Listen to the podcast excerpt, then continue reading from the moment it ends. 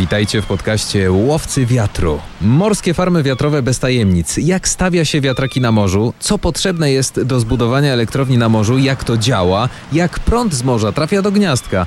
Na te pytania odpowiadają eksperci PGE Baltica, która buduje morskie farmy wiatrowe na Bałtyku. Bez wiatru nie ma co liczyć na energię, na której nam zależy. Żeby ją uzyskać, potrzebna jest do tego morska farma wiatrowa. Załóżmy, że ona już jest, ona już stoi, wiatraki gotowe do pracy. No i właśnie, co dalej? Jak złapać wiatr, żeby skutecznie zamienić go na energię? Na to i inne bardzo ważne pytania odpowiedzą nam nasi dzisiejsi goście, których witam bardzo, bardzo serdecznie. Pan Wojtek Bućko, starszy kierownik do spraw analityki i optymalizacji morskich farm wiatrowych. Witam, panie Wojtku. Dzień dobry, witam. Oraz pan Fabian Dąbrowski, starszy kierownik do spraw utrzymania ruchu i turbin wiatrowych w PG Baltica. Dzień dobry, panie Fabianie. Dzień dobry, witam. Panowie, pytanie otwierające, temat bardzo trudny, ale um, postarałem się je sformułować najprościej jak się da, bo bardzo też jestem ciekaw, z czego składa się morska farma wiatrowa, jakbyśmy mogli sobie opisać to wszystko, co tam się dzieje, co tam stoi, jak to działa, patrząc na nią, jak ona wygląda i z czego składają się poszczególne części. Morska farma wiatrowa w budowie przypomina i jest analogicznie zbudowana do, do, lądowej farmy wiatrowej. Podstawową rzeczą są oczywiście turbiny wiatrowe. Oczywiście są tak samo zbudowane jak lądowe, tylko w dużo większej skali. A następnie jest cała infrastruktura wyprowadzenia mocy. E, tutaj sprawa jest e, trochę bardziej skomplikowana, bo, bo mówimy o setkach kilometrów kabli, e, dużych morskich stacjach transformatorowych i o olbrzymiej stacji lądowej, która odpowiada za wyprowadzenie całej mocy z morskiej farmy wiatrowej do krajowego systemu energetycznego. Ja może jeszcze dodam, że jakby dodatkowym elementem skomplikowania, który tutaj wchodzi przy morskich farmach wiatrowych, to jest to, że duża część tej infrastruktury znajduje się pod wodą.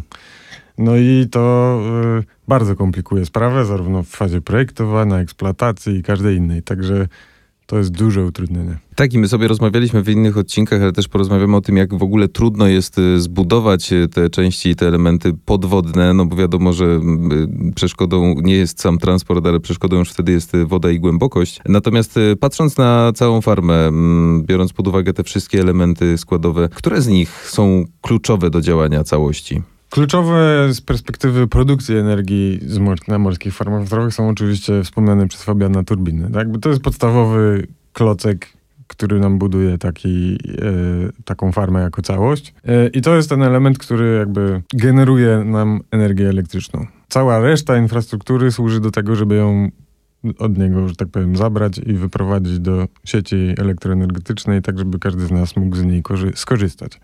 Także zdecydowanie podstawowym elementem jest właśnie ta turbina. W sumie morska farma wiatrowa mogłaby istnieć, gdyby były tylko turbiny wiatrowe i, i kable, aczkolwiek e, infrastruktura wyprowadzenia mocy pomaga usprawnić cały proces wyprowadzenia mocy, przez to mamy mniejsze straty i, i, i tej, więcej tej energii jesteśmy w stanie e, uzyskać. Mhm. I też sprawia, że opłacalne staje się budowanie tych farm wiatrowych dalej, głębiej, większych, po to, żeby móc więcej tej energii wyprodukować, ale też na większą skalę i, i po lepszej cenie. I tu panowie zatrzymajmy się na moment, jeśli możemy, skoro turbina jest tym fundamentem ruchu, fundamentem pracy farmy wiatrowej, to właśnie też niejako odpowiadamy na pytanie tytułowe odcinka, jak łapiemy wiatr. Jak działa w takim razie morska farma wiatrowa? W sensie mnie to bardzo ciekawi, bo mm, na chłopski rozum wieje, czyli rusza turbinę. Turbina generuje mm, energię, która y, potem leci dalej, aż y, dla niej metą jest oczywiście gniazdko w naszym domu. Jak to w ogóle działa od momentu, kiedy zawieje wiatr? Generalnie idea turbiny wiatrowej, czy, czy tak jak kiedyś wiatraka znana jest od setek, jeśli nie tysięcy lat. Mówimy tutaj o konwersji energii kinetycznej wiatru na, na ruch obrotowy wirnika turbiny wiatrowej, który jest następnie zamieniany na energię elektryczną poprzez różne procesy przekształcania. Turbiny wiatrowe wydają się być dosyć dużymi, że tak powiem, jednostkami potencjalnie skomplikowanymi. Tak naprawdę zasada jest bardzo prosta i, i niczym się nie różni od, od wiatraka, który stał na polu i pompował wodę albo e, do, do kanałów irygacyjnych albo, albo mielił ziarno, tak? Tylko jakby jest ten jeden dodatkowy element, czyli generacja energii elektrycznej, czyli zamieniamy ten ruch na energię elektryczną, a nie na inną formę ruchu albo, albo jakąś tam inną formę energii. I, I, to jest tak naprawdę ten kluczowy element jakby ten stopień skomplikowania taki, taki koncepcyjny nie jest wysoki. Oczywiście od strony technicznej, żeby to zrealizować w takim środowisku, w takiej skali, sprawnie i efektywnie i, i, i, i też o odpowiednim koszcie, no to, to już jest to już jest skomplikowane, tak? Natomiast sama koncepcja jest, jest tak naprawdę niezmienna od tysięcy lat i bardzo prosta co do zasady. Panowie trochę ruszyli naszą wyobraźnię. Rozumiem, że to jest dokładnie taki sam e, wiatrak, który przy, przyczepiamy sobie do koszyczka w rowerze za dzieciaka, tylko trochę większy. I pewnie niekolorowy. Tak. No i tam powiedzmy ta energia służy nam jedynie naszej rozrywce, a tutaj, a tutaj ma jakieś wykorzystanie zasadniczo poważniejsze. No właśnie, ja zawsze myślałem, że te wiatraki przy, przy rowerkach y, generują jakąś energię i one pchają nas do przodu, ale niestety tak to nie działa. No tutaj yy, na szczęście to wszystko działa pięknie. Idąc analogią do roweru, to, to ten ruch obrotowy w, w turbinie wiatrowej jest analogiczny do, do dynama, które jest w rowerze. Obracające A, się tak. dynamo po, po, powoduje jakby produkcję energii i, i pali nam się światełko w rowerze. Tak mm -hmm. samo w turbinie obracający się wirnik powoduje produkcję energii elektrycznej. Energia kinetyczna z przesuwających się mas powietrza jest odbierana przez wirnik morskiej turbiny wiatrowej. I tutaj mówimy o, o olbrzymich średnicach wirników i, i, i dużych powierzchniach łopat i, i dodatkowo te łopaty są specjalnie wyprofilowane, żeby odbierały jak najwięcej tej energii. Powoduje e, ruch obrotowy takiej turbiny wiatrowej. I ten ruch obrotowy z kolei jest zamieniany na energię elektryczną poprzez y, przekładnie, y, wirujący generator. Trochę tak jak y, wcześniej wspomnieliśmy w rowerze. Takie dynamo, które kręci się przy kole roweru, generuje energię. Tak i, i w morskiej turbinie wiatrowej kręcący się wirnik powoduje e, produkcję energii elektrycznej. Następnie ta, ta, ta energia elektryczna poprzez e, olbrzymią sieć e, kabli wewnętrznych znajdujących się na farmie jest transportowana e, i przesyłana do, do morskich stacji transformatorowych. Te z kolei poprzez zmiany napięcia, zabiegi, e, które powodują, żeby e, tej energii stracić jak najmniej, przesyłane są na ląd, a tam już wprowadzane do, do, do krajowej, krajowej sieci energetycznej, a następnie do naszych gniazdek. Tak jeszcze, żeby zobrazować w ogóle skalę tego wszystkiego, ja może bym dodał, że no, w tej chwili, nie tylko w Polsce, ale w wielu krajach na świecie tak naprawdę realizuje się projekty, które no, mają mieć około 1 gigawata mocy całości. Tak, są mniejsze, większe oczywiście, ale no, powiedzmy, że to jakby to jest taki, taka średnia mhm. teraz rozwijanych projektów. To się przekłada na około od 60 do 80 takich gigantycznych turbin wiatrowych. Każda z nich tam ma moc tam powiedzmy e, od 12 do 15 megawatów, tak, to o tym mówimy jakby w tych najnowszych projektach. Później mamy setki, setki kilometrów kabli, które łączą poszczególne turbiny z, z tymi stacjami morskimi. Jakby tam zbiera się de facto tą energię do, do kupy, można mówiąc, mówiąc kolokwialnie. I potem mamy kolejne setki, kab- setki kilometrów kabli, które przesyłają tą energię już tak zwanymi kablami eksportowymi, które już na bardzo wysokich napięciach yy, przenoszą energię z powrotem na ląd. Więc, więc e, naprawdę mówimy o kilkuset kilometrach kabli podmorskich, co najmniej kilku właśnie takich morskich, du dużych morskich stacjach elektroenergetycznych. No i, i, i, naprawdę myślę, że jednych z większych stacji elektroenergetycznych na lądzie, e, jakby no takich porównywalnych z tymi naprawdę dużymi już stacjami, które nasz krajowy operator e, buduje jakby w naszej sieci elektroenergetycznej. Także ilość tej infrastruktury i, i, skala tego wszystkiego jest, jest ogromna. Prądy, które są generowane w ramach generacji energii elektrycznej są bardzo wysokie. E, napięcia są bardzo wysokie, przekroje kabli są ogromne. Także jakby tutaj na każdym polu tak naprawdę jest techniczne wyzwanie i coś nowego tak naprawdę w ogóle w branży energetycznej w Polsce. Każdy z tych elementów jest nowum. A skąd wiadomo, że, że ten wiatrak y, ruszy? Chciałbym, żebyśmy chwilę porozmawiali, mm, opierając się na pan, panów doświadczeniu, o tym, jak w ogóle zabiera się do. Jak się zabrać do roboty, jak się zabrać w ogóle do wybudowania takiej farmy wiatrowej. Jak wyglądają takie badania poprzedzające budowę? Skąd wiadomo, w którym miejscu będzie wiało, czy to miejsce jest dogodne, czy, y, czy, czy, czy raczej należy z niego zrezygnować, bo tutaj będzie cisza w powietrzu? To jest generalnie dosyć długotrwały proces, bo dosyć wcześnie na etapie życia projektu Morskiej Farmy Wiatrowej trzeba ocenić, czy tam jest dość wiatru. Y, Mhm. Bo jeżeli tego wiatru tam nie ma, no to jakby no, inwestycja nam się nie zwróci i jakby też nawet nie warto za dużo czasu marnować na, na jego rozwijanie. Do takiej preselekcji obszarów, gdzie, gdzie może albo, albo raczej wiemy, że nie będzie za dobrze wiało, służą nam takie atlasy, atlasy yy, wiatrowe. To są w skrócie mapy, które pokazują, gdzie nieźle wieje. E, I one są wykonywane przez różne instytucje na podstawie tam historycznych danych. Więc to, to jest jakby pierwszy etap. Na, na, na, na, podstawie tych, tych map, atlasów robimy taką preselekcję. Jak już mamy tą preselekcję zrobioną, no to wtedy kolejnym etapem jest y, zasadniczo rozpoczęcie pomiaru dokładnie na obszarze, który nas interesuje. Na tym kawałku akwenu, tak, w przypadku morskiej farmy wiatrowej, ale to jest ta sama zasada dotyczy lądowych farm.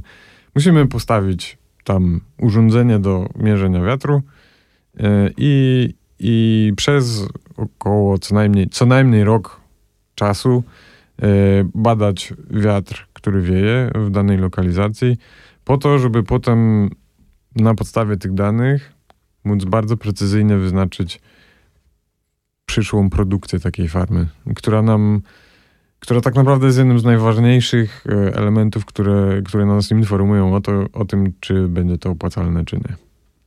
To jest jakby podstawa. Bez tego żaden projekt się nie zrealizuje. Także te wiatry trzeba wykonać. Na morzu e, sytuacja jest o tyle skomplikowana, że nie możemy tam sobie postawić masztu, tak jak na lądzie, który nam pomierzy wiatr na odpowiedniej wysokości.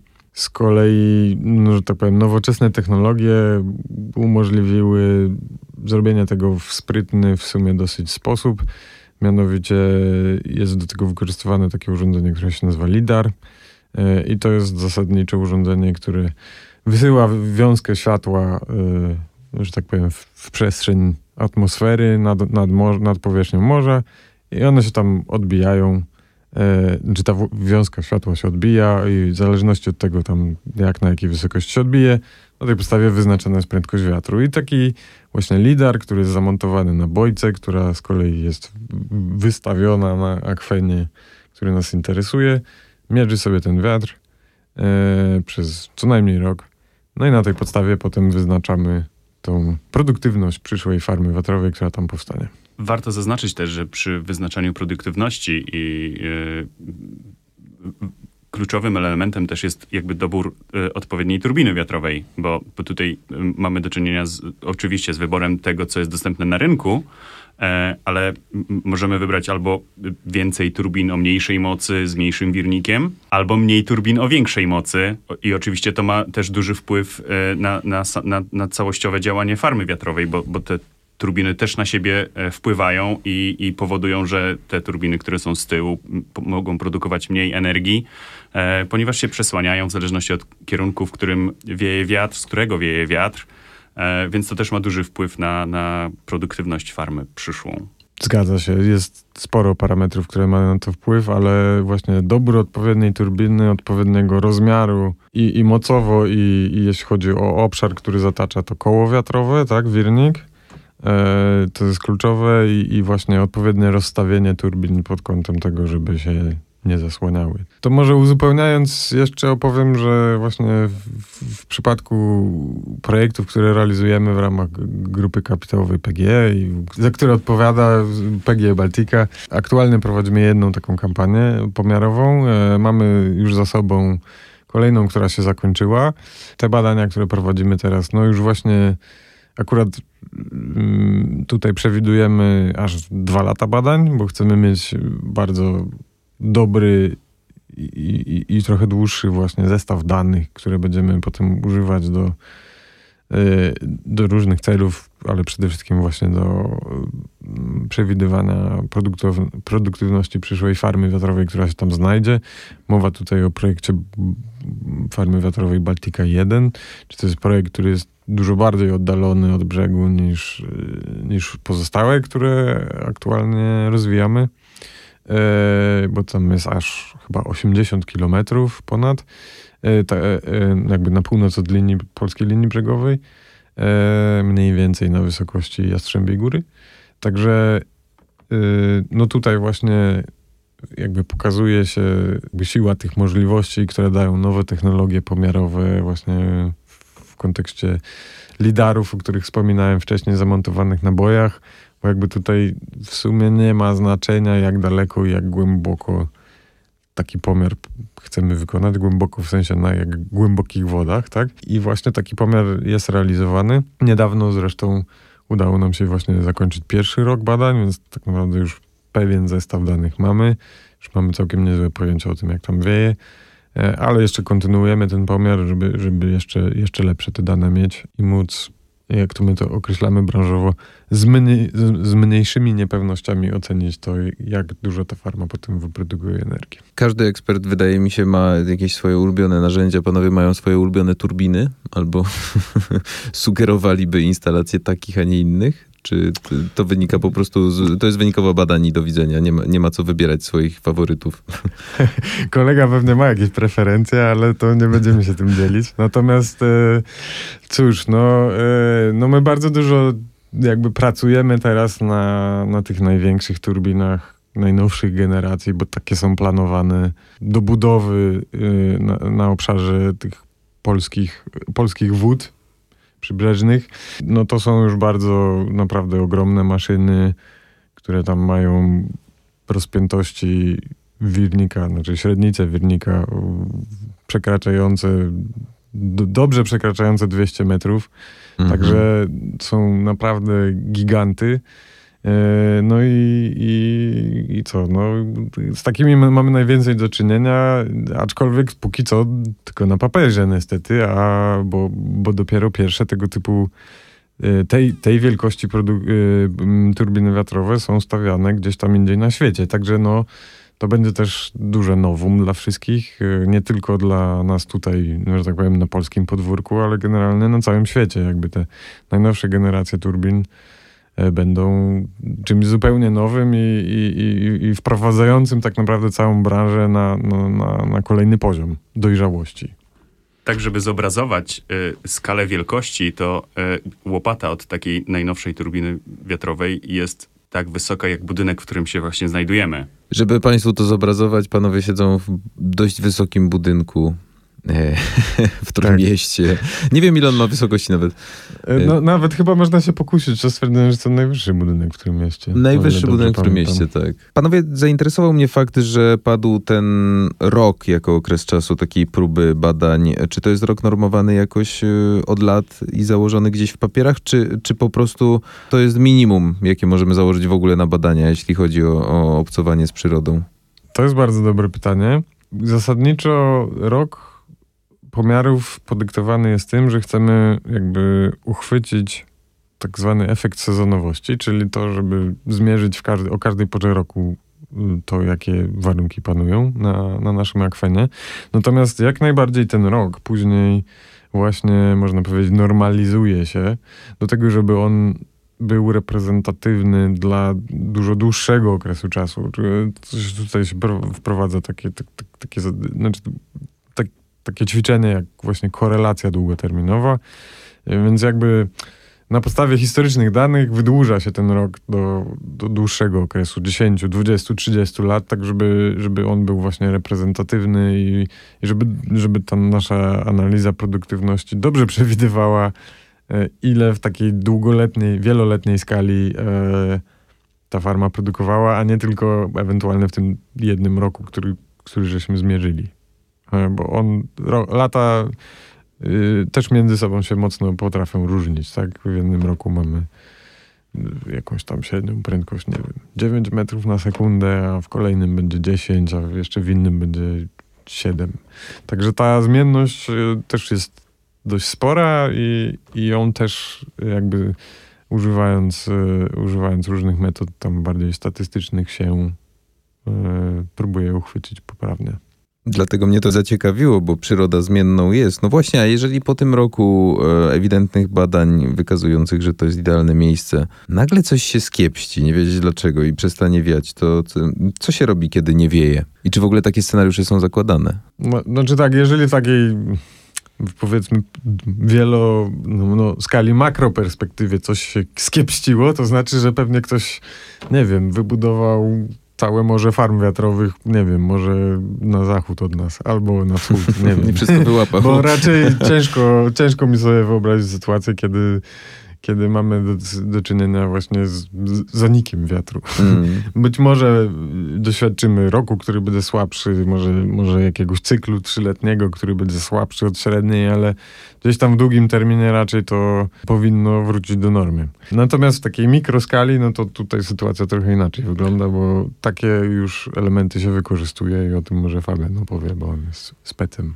to jest tak zwany efekt sezonowości, o którym wspomniał wcześniej Wojtek. Takie, e, taki sezon e, mniejszej wieczności staramy się wykorzystać, będziemy się starali wykorzystać e, jak najbardziej efektywnie poprzez realizację całego pakietu przeglądów na, na, na, na wszystkich elementach takiej morskiej farmy wiatrowej, począwszy od turbin wiatrowych, które wymagają bardzo dużej ilości serwisów i przeglądów poprzez morskie stacje transformatorowe, lądową stację transformatorową i, i, i wszystkie kable, bo one też wymagają e, cyklicznych e, inspekcji, prawda? Okresy, w których e, mniej wieje, oczywiście na takiej morskiej farmie wiatrowej wykorzystuje się bardzo efektywnie na, na wykonywanie wszystkiego, co jest tylko możliwe, żeby w sezonach, gdzie ten wiatr jest i jest go bardzo dużo, żeby nie, nie pływać na morską farmę wiatrową na, i, i, i żeby ta produkcja energii była niezakłócona i, ani,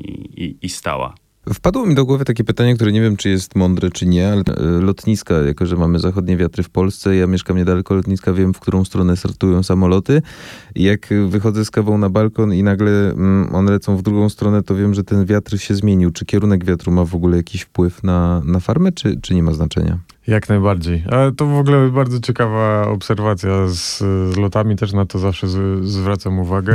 tak. Takie urozmaicenie dnia. E, to też takie zboczenie zawodowe trochę, że zawsze muszę wiedzieć skąd wieje wiatr. Natomiast jak najbardziej, oczywiście nie już jakby kierunek wiatru ma wpływ na to, jak projektujemy tą farmę, tak? Jeżeli mamy jakiś dominujący kierunek wiatru, tak jak to jest w przypadku właśnie w kontekście lokalizacji lotnisk, tu analogicznie jakby rozstawia się turbiny na, na, na fazie projek w fazie projektowania w taki sposób, żeby dla tych dominujących kierunków wiatrów e, e, wiatru one jakby pracowały najefektywniej. Bo, bo to zazwyczaj są najczęstsze i najsilniejsze kierun kierunki wiatrów.